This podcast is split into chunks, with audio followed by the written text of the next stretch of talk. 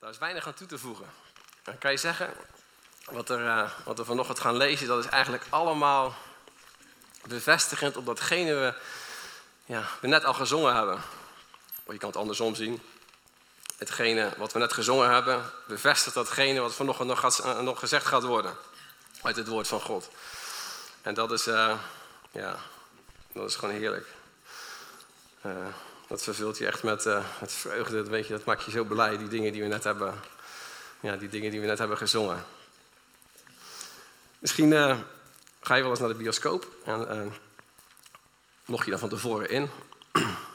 Tegenwoordig doen we dat allemaal een beetje last minute. Je gaat dan niet een week van tevoren kijken naar welke film je gaat. Dus je vrijdagavond log je in en dan bij de paté. En dan, nou ja, zaterdagavond wil je ergens naartoe, naar een film. En dan heb je misschien een bepaald budget in gedachten, een bepaalde stoel of wat dan ook. En uh, weet je, dan zijn er altijd nog veel of weinig plekjes vrij. Goede film, weinig plekjes. En dan, dan krijg je een zitplaats waar je dan uiteindelijk moet gaan zitten. En dan moet je dan ook nog wel voor gaan betalen, want je mag dan niet gratis die film gaan kijken. En de ene keer is dat misschien een heel mooi plekje wat je krijgt. Dan denk je, wow, zit ik helemaal bovenin in het midden of in het midden in het midden. Ligt me net uh, wat je fijn vindt. En... Uh, ga je daar heerlijk genieten van die film.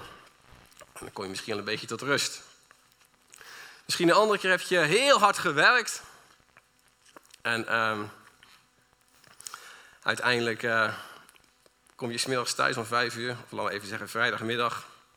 Vijf uur. Uh, misschien pak je een biertje. En denk je van nou dit heb ik wel verdiend na deze week. Ik ga lekker zitten op de bank. En wow, deze week was zo, was zo enorm uh, druk. Ik heb me zo enorm moeten inspannen. Ik heb mijn rust wel verdiend. En ga lekker, even lekker zitten op de bank. En uh, misschien daarna komt er een lekker pizza bij. En uh, een avondje van hangen. Ik, ik, ik, zie enige herkenning hier. Ik weet het niet hoor. en, uh, maar goed, uiteindelijk vind je dat je die rust hebt verdiend. En je hebt er die week hard voor gewerkt. Dus je hebt het verdiend. Bij de ene keer. En de andere keer heb je voor je plekje, voor je rust enigszins betaald. Nou, vandaag gaan we het hebben over een, een, uh, een plekje wat jij en ik al hebben gekregen, waar jij en ik al hebben ontvangen en waar al voor is betaald. Dat is toch geweldig, hè? Heerlijk. Zo. Klinkt klink zoals van, nou, dat is wel, uh, dat is wel heel aantrekkelijk. Kom maar op. Weet je, dat is de boodschap uh, van de Bijbel. Dus uh, dan mogen we lekker gaan ontvangen. En dan gaan we iets vanuit lezen deze keer. En ik denk ook uh, komende maanden gaan we wat vaker stilstaan bij het uh, boek Hebreeën. Een heel mooi Bijbelboek.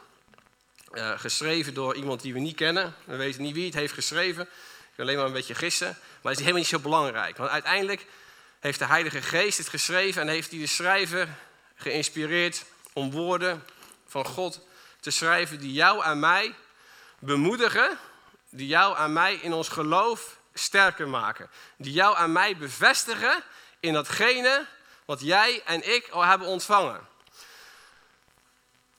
Ken je zitplaats?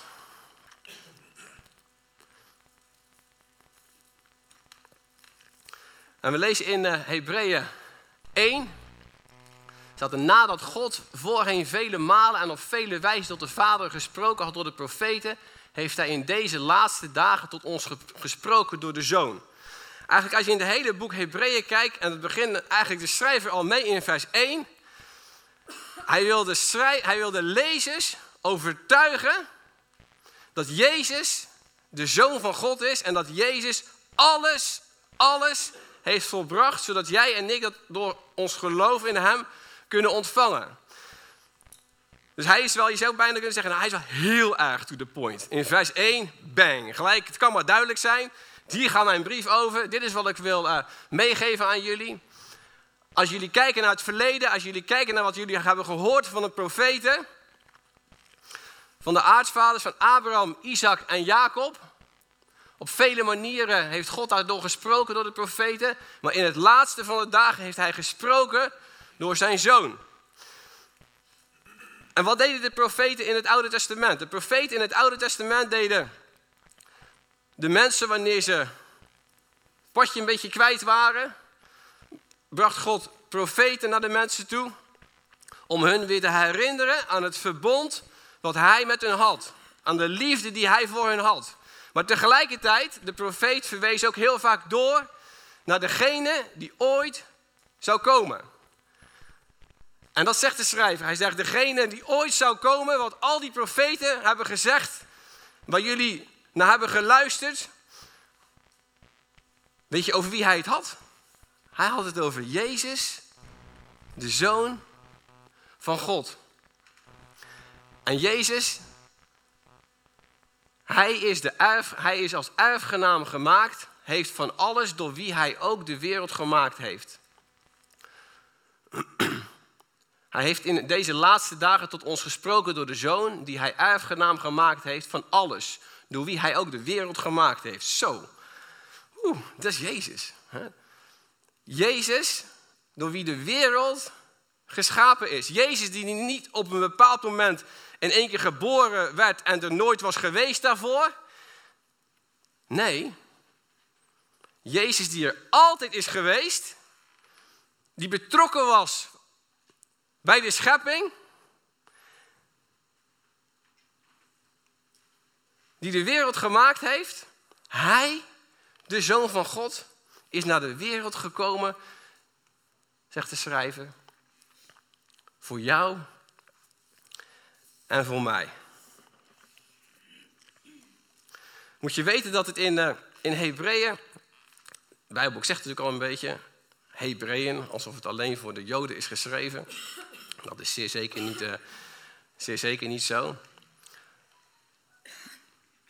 Maar de schrijver ontrafelt wel vanaf het begin tot het einde van zijn brief dat Jezus de vervulling is van degene, van de redder die was beloofd door de profeten en die zou komen om zijn volk te verlossen. Die zou komen om jou en mij te bevrijden. Die zou komen om de macht van de zonde te breken in jou en mijn leven.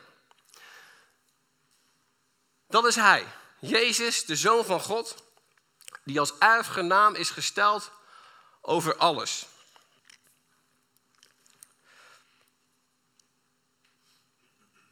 Weet je wat mooi is? Wat de Bijbel zegt. Jij en ik zijn erfgenaam geworden in Jezus. Met dat God Jezus erfgenaam heeft gemaakt. Wij zijn kinderen van God geworden.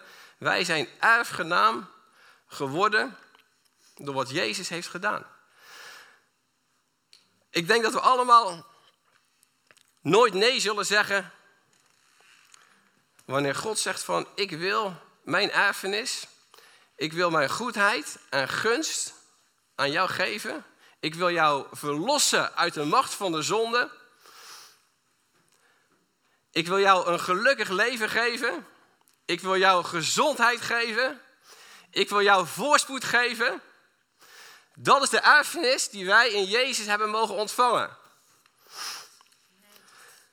En dan is de vraag, nu moet de schrijver toch op en toe tot zijn punt komen. Wie is dan die Jezus? Wie is hij dan?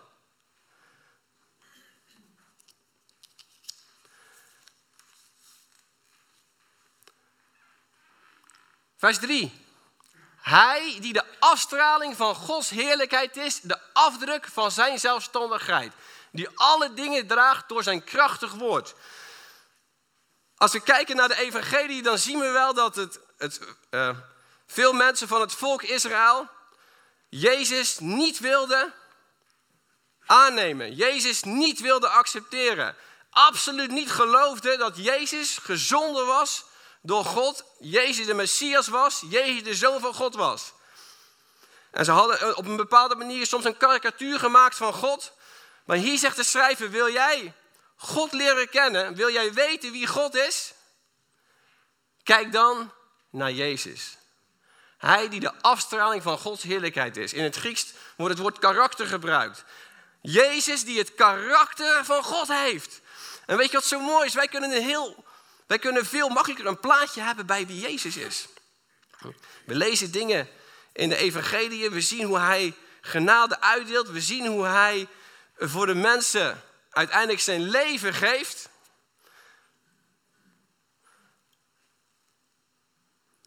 En dat is wie God is. Dat is wie God is.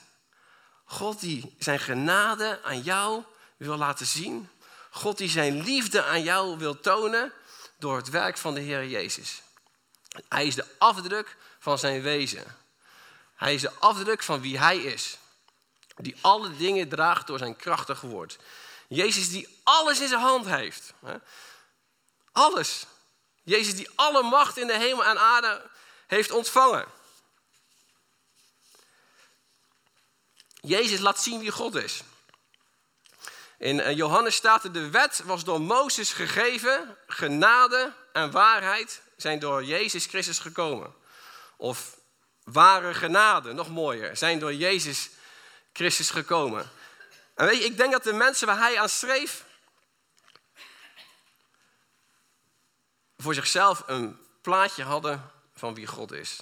En ik denk dat dat niet echt correspondeerde met wat, wie Jezus was. En daarom zegt de schrijver van, als je wil weten wie God is, kijk dan naar Jezus. Kijk dan naar Jezus. Hij is een afdruk, hij is een blueprint van wie ik ben. Het karakter wat je in hem ziet, dat ben ik. Het wordt het veel tastbaarder voor ons. Hè? Als we naar Jezus kijken, dan weten we wie God is. Dus de God in het Oude Testament is niet een andere God in het Nieuwe Testament. Absoluut niet. Gaan we zo meteen nog een stukje van zien. De God van genade, de God van liefde, die God die jou en mij het cadeau van rechtvaardigheid wil geven, zie we al in het Oude Testament en in het Nieuwe Testament is Jezus daar de vervulling van. En Jezus wordt in Hebreeën gezien, afgeschilderd, uh, als de hoge priester. En daar gaan we een, stukje van lezen in, ook in vers 3. En staat er, nadat hij, dus nadat Jezus de reiniging voor onze zonde door zichzelf tot stand had gebracht, zich gezet aan de rechterhand van de majesteit in de hoogste hemelen. Wie heeft de reiniging van jou en mij zonde tot stand gebracht? Jijzelf? Nee, zegt de schrijver. En dat is misschien wel hetgene waar de mensen in, waar hij naartoe schreef, misschien nog wat meeste moeite mee hadden. Van dat ze dachten door de wet gerechtvaardigd te kunnen worden. Maar hier zegt hij, nadat hij, nadat Jezus de reiniging van onze zonde, niet door een ander, maar door zichzelf tot stand had gebracht. dus iets tot stand brengen is echt iets verwezenlijken, is niet iets een beetje half doen, is iets helemaal afmaken.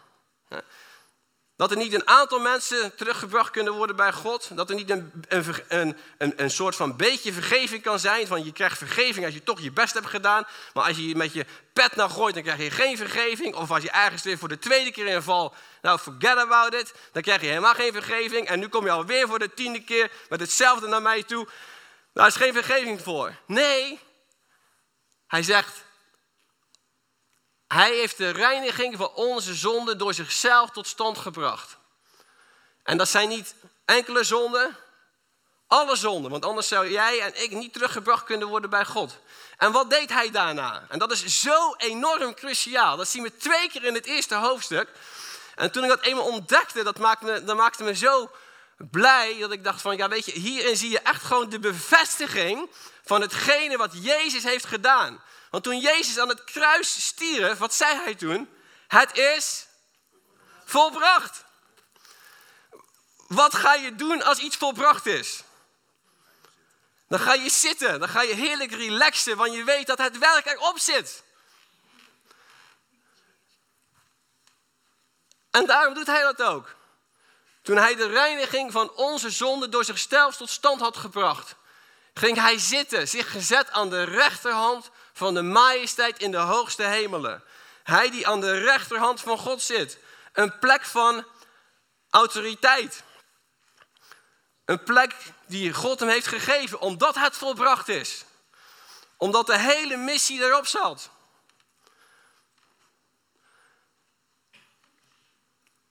Wow. Helemaal. Dus in wat Jezus hier laat zien, wat Jezus heeft gedaan, als, Kan je je voorstellen, Jezus die gaat nu gewoon rusten. Ah, dat snap ik echt niet. Maar Jezus gaat gewoon rusten. Hè? Zes dagen heeft hij de, alles gemaakt. Zeven dag ging hij rusten. Het is de tijd. Hij gaat nu rusten. Hij heeft zich gezet aan de rechterhand van God. In het uh, Oude Testament, als we daar naar de priesters kijken, dan waren die eigenlijk de hele dag heel hard aan het werk. Waren offers aan het brengen voor mensen die bleven komen. Er is geen dag geweest dat ze niet kwamen. Mensen bleven altijd komen. Want er moest altijd bloed vloeien om de zonde van de mensen te bedekken. En één keer per jaar kwam de hoge priester. Ging het heilige der heiligen in, sprenkelde bloed op het verzoendeksel. En, het jaar, en dan werden de zonden voor een jaar bedekt. Bedekt, hè? Niet weggedaan, bedekt. Zodat God ze, zijn volk niet zou aanrekenen. Maar na een jaar weer. En in, in, in, in die tussentijd, in die 364 dagen, gingen mensen ook weer naar de tempel, naar de tabernakel, zodat de priester offers kon brengen. Zodat de priester kon werken. Hm? En elk jaar moest je hoge priester weer werken. Maar hier zien we dat Jezus, toen hij het helemaal, het werk er helemaal op zat, het werk helemaal was volbracht, ging zitten aan de rechterhand van God. Hm? Alles was gedaan. Was niks vergeten. Hij komt niet nog een keer terug uit de hemel om nog een keer voor jou en mij extra te offeren of wat dan ook.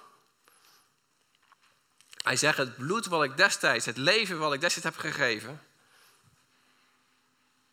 heb ik voor jou. Ik heb een reiniging van jou, voor jouw zonde, voor jouw leven, helemaal tot stand gebracht. Maar weet je wat het is? Als Jezus dan zit aan de rechterhand van God en eigenlijk alles, door wat hij heeft gedaan, heeft hij eigenlijk alles al aan jou en mij gegeven. Je hebt eigenlijk alles al ontvangen. Is dat niet mooi? Wij hoeven Jezus helemaal niet meer te bewegen om iets gedaan te krijgen. Denken we wel. We moeten hier heel hard voor bidden. En misschien dat hij dit dan wel gaat doen. Of we moeten hier heel hard voor bidden. En, we moeten, en dan hopen we dat hij toch een beetje in beweging komt. Een soort van een God ja, die we denken op een of andere manier te kunnen bewegen. Soms een beetje te kunnen manipuleren. Van hey, we hebben toch ook heel veel gedaan. Ziet u wel, ja, als u zou weten wat ik hiervoor over heb gehad. Had u het mij al lang gegeven. Met dat Jezus gaat rusten. Met dat Jezus gaat zitten. Zegt hij. In het volbrachte werk wat ik heb gedaan in het leven wat ik heb gegeven, in de opstanding die ik heb laten zien, heb jij het nieuwe leven volledig al ontvangen. Dus als wij naar Jezus toe gaan, dan mogen we daarop pleiten. Mogen we zeggen, dit heb ik ontvangen omdat u het al gegeven heeft.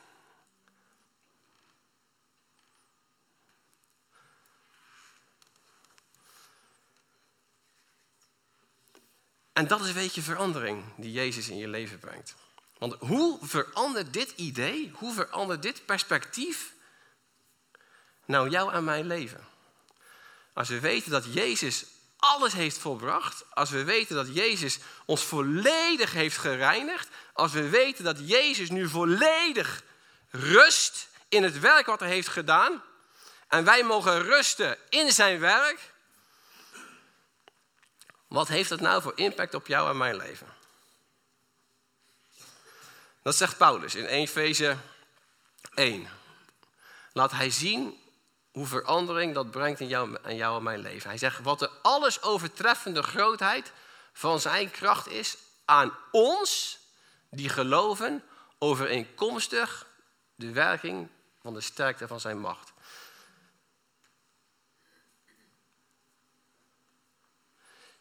Dus wat hij heeft laten zien, heeft impact op jou en mij. Wat hij heeft laten zien, heeft invloed op jou en mijn leven. Die kracht die hij heeft laten zien door op te staan uit de dood, opnieuw te zitten aan de rechterhand van God, te weten dat het offer volledig is geaccepteerd, het offer volledig is aanvaard, dat heeft impact op jou en mijn leven. Weet je, dat brengt verandering in jouw leven van iedere dag, hoe je naar de omstandigheden kijkt, hoe je naar je situatie kijkt. Want hij zegt, die hij gewerkt heeft in Christus toen hij hem uit de doden opwekte en aan zijn rechterhand zette in de hemelse gewesten. Weet je, dat is niet zomaar een, uh, een verhaaltje, dat is niet zomaar een kracht. Maar, want hij zegt, als jij gelooft in wat Jezus Christus heeft gedaan en jij hebt dat ontvangen, gaan we zo meteen een ander vers, dan zit jij, jij bent met Christus gezeten. Met Christus. Hm?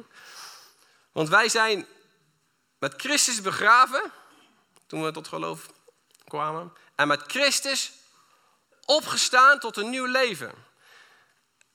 En het Nieuwe Testament leert ons dat we in Christus zijn.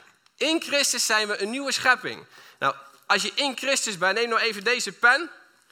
En neem nou even, dit is Jezus. De Bijbel. Klopt toch ook? Het woord, levende woord. En dit ben jij. Als ik die hierin stop, dan ben jij in Hem. In Jezus. Dat is niet dat jij hier hoeft te werken. Dat is niet dat jij dit moet verdienen. Dat is gewoon iets wat Jezus voor jou tot stand heeft gebracht. Door wat Hij heeft gedaan. Zodat jij ook die kracht mag ervaren in het leven die Hij aan jou heeft laten, die, jou, die Hij jou heeft gegeven. Dus die, die zitplaats, die, wanneer Jezus aan de rechterhand van God zit, heeft alles te maken met positie. Een positie die je niet aan jezelf hebt te danken, maar een positie die Jezus heeft verworven. En jij mag met Hem zitten, met Hem heersen in de hemelse gewesten. Jij bent in Hem.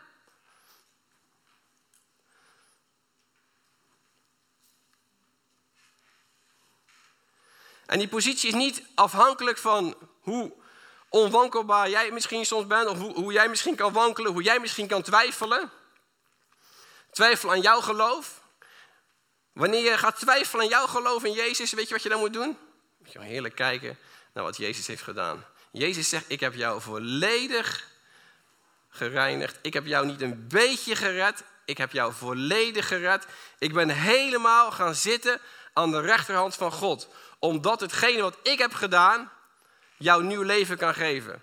Wat ik heb gedaan is het volmaakte, perfecte werk waar helemaal niets, maar dan ook helemaal niets meer aan toe te voegen is. Waar jij en niks niets aan kunnen toevoegen. Wat we alleen door ons geloof in Hem kunnen bevestigen. Van hé, hey, dat wat u heeft gedaan voor mij, dat is wat ik wil ontvangen en dat is wat ik wil geloven. En daarom staat het er ook. Wat de alles overtreffende grootheid van zijn kracht is aan ons die geloven. Dus je, mag het wel, je moet het wel geloven. Geloven dat het voor jou is. Geloven dat je het ontvangen hebt. Geloven dat je genezing hebt ontvangen. Geloven dat je heling hebt ontvangen. Geloven dat je zegen hebt ontvangen. Geloven dat je voorspoed hebt ontvangen. Geloven dat je dingen hebt ontvangen die je misschien nog niet ziet. Maar in geloof mag je het wel al pakken. Aannemen. Ontvangen. Omdat Jezus zegt, toen ik zei het is volbracht. En ik ben gaan zitten aan de rechterhand van God. Op dat moment heb jij alles ontvangen, ben jij gezegend met alle zegeningen in de hemelse gewesten. Alle zegeningen. En weet je, dan wordt ons perspectief heel anders. Als wij iets niet zien in het leven van nu, dat we iets niet, niet, niet kunnen pakken of we, uh, we gaan door een moeilijke tijd heen, dan is het niet zo dat we zeggen, Heer, Wilt u mij dit geven? Nee. Want het werk zit erop. Het werk zit erop. Toen Jezus zei het is volbracht, was het gewoon volbracht. Jij mag naar Jezus toe gaan en jij mag in geloof ontvangen wat hij jou al gegeven heeft. En wat je dan in het vervolg ook mag zien in het hier en in het nu. Weet je, dat is een heel ander perspectief, hè? waarin je weet dat je alles al ontvangen hebt, of waarin je God nog in beweging probeert te krijgen om bepaalde dingen nog te ontvangen. Dat Hij nog voor bepaalde dingen moet werken, zodat jij het in ontvangst kan nemen. Maar zo is het niet. Jezus zegt, ik zit, ik rust en jij hebt alles al ontvangen wat jij nodig hebt. Alles al ontvangen wat ik jou wil geven.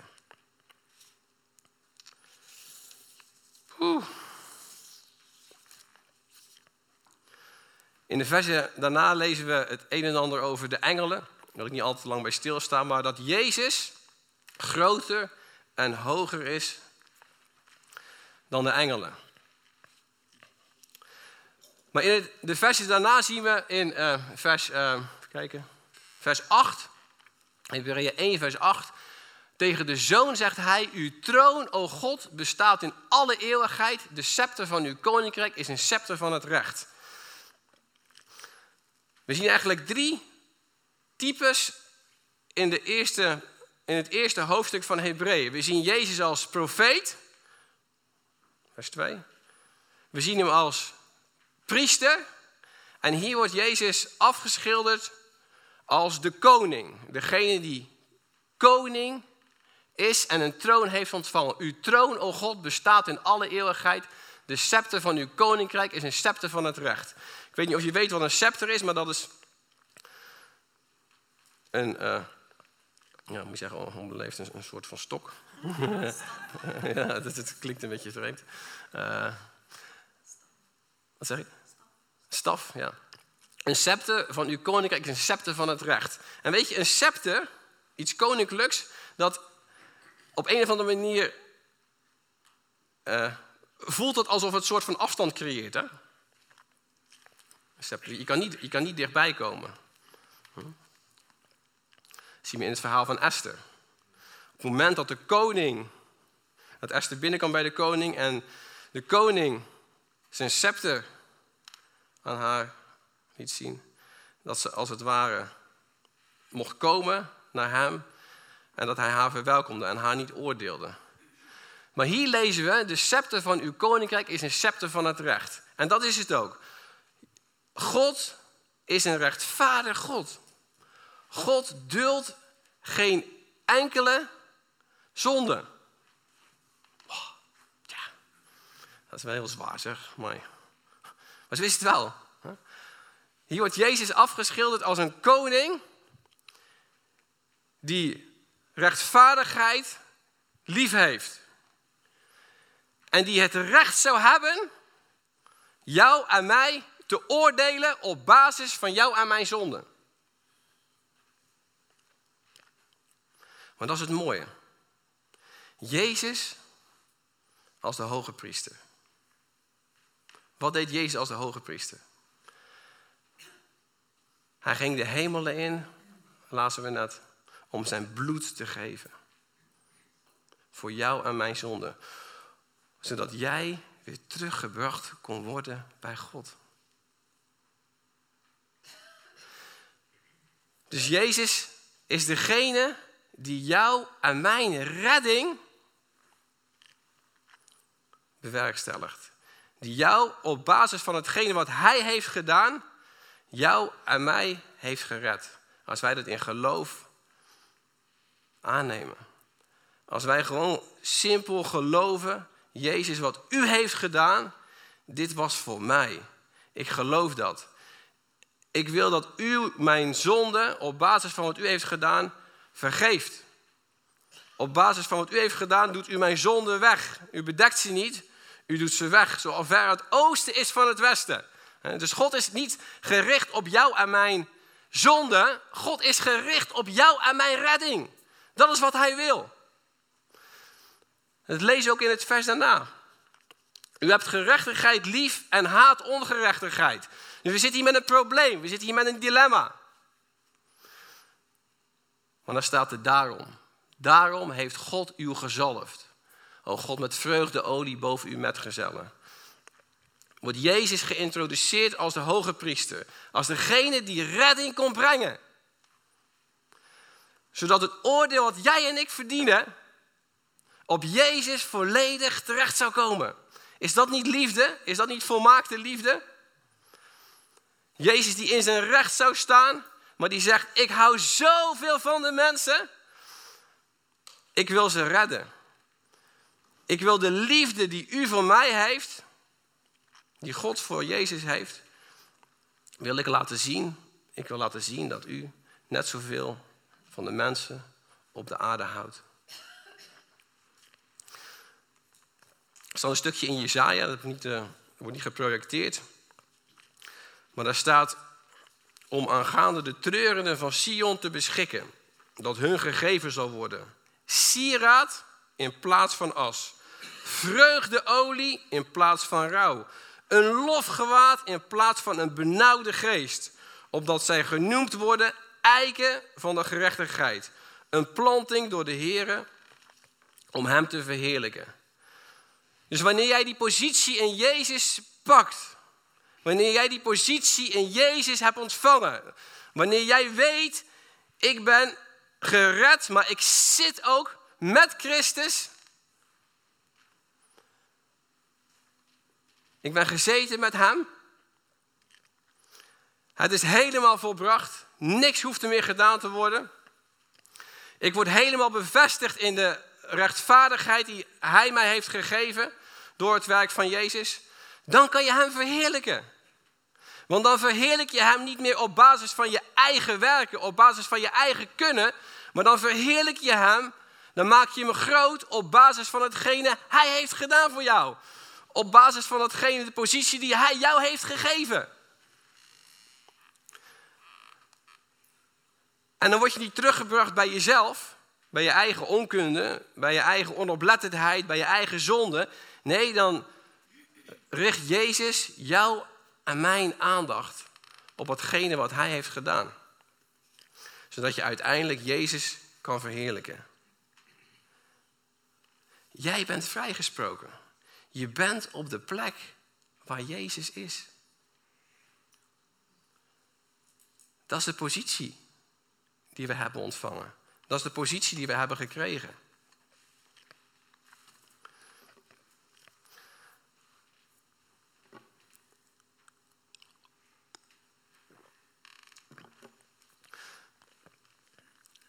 schrijver doet het nog een beetje uh, zachtjes over aan het einde van zijn hoofdstuk. En ik denk, als iets twee keer gezegd moet worden, is het wel heel belangrijk. Hij zegt in vers 13, tegen wie van de engelen heeft hij ooit gezegd, zit aan mijn rechterhand totdat ik uw vijanden neergelegd heb als een voetbank voor uw voeten. Weet je, we hebben net gezongen, de macht van de zonde is verbroken. De kettingen zijn helemaal verbroken. Wat laat God hier zien? Jezus is niet alleen in een positie waar hij rust, maar zijn vijanden, de macht van de zonde, de Satan, is ook aan zijn voeten onderworpen. En dat zegt de Bijbel ook tegen jou en mij. Gods woord zegt, de zonde heeft geen macht meer over jou. En dat zegt Paulus niet omdat mensen zo goed bezig zijn. Nee, dat zegt Paulus juist wetende wat Jezus heeft gedaan voor jou en mij. Dat op basis daarvan de zonde geen macht meer over jou hoeft te hebben. Omdat je onder de genade leeft, omdat je onder de genade gesteld bent. wow, maar ja, weet je, ik zie ook best wel veel dingen om me heen. En ik maak soms best wel dingen mee, denk je, van... Uh, ja, tegenslag. Ik voel me soms best wel benauwd. Ik voel me soms best wel, uh, ja, een beetje depri. Ik voel me soms best wel uh, ja, te neergeslagen. Weet je, met mijn werk gaat ook allemaal niet zo goed. En mijn gezin, ja, mijn kinderen, mijn vrouw, mijn man, relaties. Hoe kan dat nou? Hoe kan dat nou? Weet je wat de oplossing is? Ga zitten. Ga zitten op de plek waar je hoort. Ga zitten op de plek waar je weet dat je bent vrijgesproken. Ga zitten op de plek waar het oordeel uit je leven wordt gehaald door het werk van Jezus. Zodat jij weer lekker kan ontvangen. Zodat je zijn zegen kon ontvangen die hij continu aan je blijft geven hoor. Continu. Hij stopt daar niet mee. Maar ken de plek van autoriteit. Wanneer Jezus zegt dat alles aan zijn voeten is onderworpen. Lezen we in het volgende vers, in Efeze, Efeze 1, vers 22. Hij heeft alle dingen aan zijn voeten onderworpen en heeft hem als hoofd over alle dingen gegeven aan de gemeente, die zijn lichaam is. En de vervulling van hem die alles in alle, ons die alles in alle ontvangt. Maar jij bent in Jezus. Dus als het aan, als het aan zijn voeten onderworpen is, als het hem niet meer kan beïnvloeden, als het geen macht meer over hem heeft, dan hoeft het ook geen impact meer te hebben op jou en mij. Dus door wat Jezus heeft gedaan, is de macht van de zonde, is de macht van de duisternis gebroken. Helemaal gebroken. Dus wanneer jij ziet dat er duisternis in je leven aanwezig is, wanneer dingen op je pad komen waarvan je denkt, wat een, wat een tegenslag. Neem je positie in. Ga zitten waar je hoort. Het is een plekje waar je niet voor hoeft te betalen. Het is een plekje wat jij hebt ontvangen. Ken je plek. Je hebt zegen ontvangen. De vijand is overwonnen.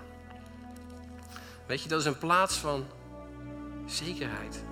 Niet een plaats van twijfel. Niet een plaats van onrust.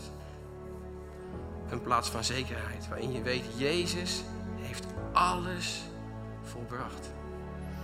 Wat er gedaan moest worden om jou en mij terug bij God te brengen. Heeft Jezus helemaal volbracht. Heeft Jezus helemaal gedaan. Jezus heeft jou en mij helemaal gereinigd. Jezus gaat jou nu, nu, nu, nu niet uh, continu weer reinigen. Jezus zegt, jij bent al helemaal gereinigd. Jij bent helemaal schoon. En dat is de reden, dat is de basis waarop jij mag zitten in Jezus. Waarin jij een plek hebt ontvangen van autoriteit. Waarin jij een plek hebt ontvangen waarin je zijn zegen mag ontvangen die hij wil laten zien, die hij gegeven heeft aan jou. Een zegen die je elke dag mag ervaren. Doorbraken die je iedere dag mag ontvangen.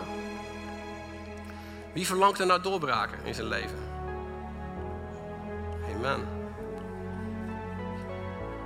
Jezus gaat jou een doorbraak geven. Als jij weet dat jij met Hem gezeten bent.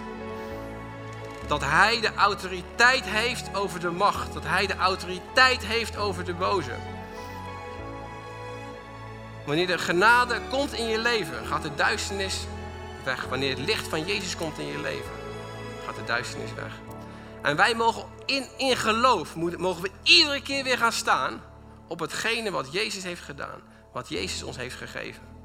Weet je, dat vindt de boos niet leuk. Dan denk ik, ja, elke keer die mensen die, ik wil ze juist brengen naar eigen werken. Dat vind ik zo heerlijk, want dan komen ze elke keer weer tot het einde van zichzelf. Dat wil hij. Dat is niet nodig. Door het werk van Jezus mag jij gaan zitten waar Jezus zit. In hem ben je gezeten. En de duisternis is overwonnen. De zonde heeft geen macht meer over jou, zodat je heerlijk in de vrijheid mag leven.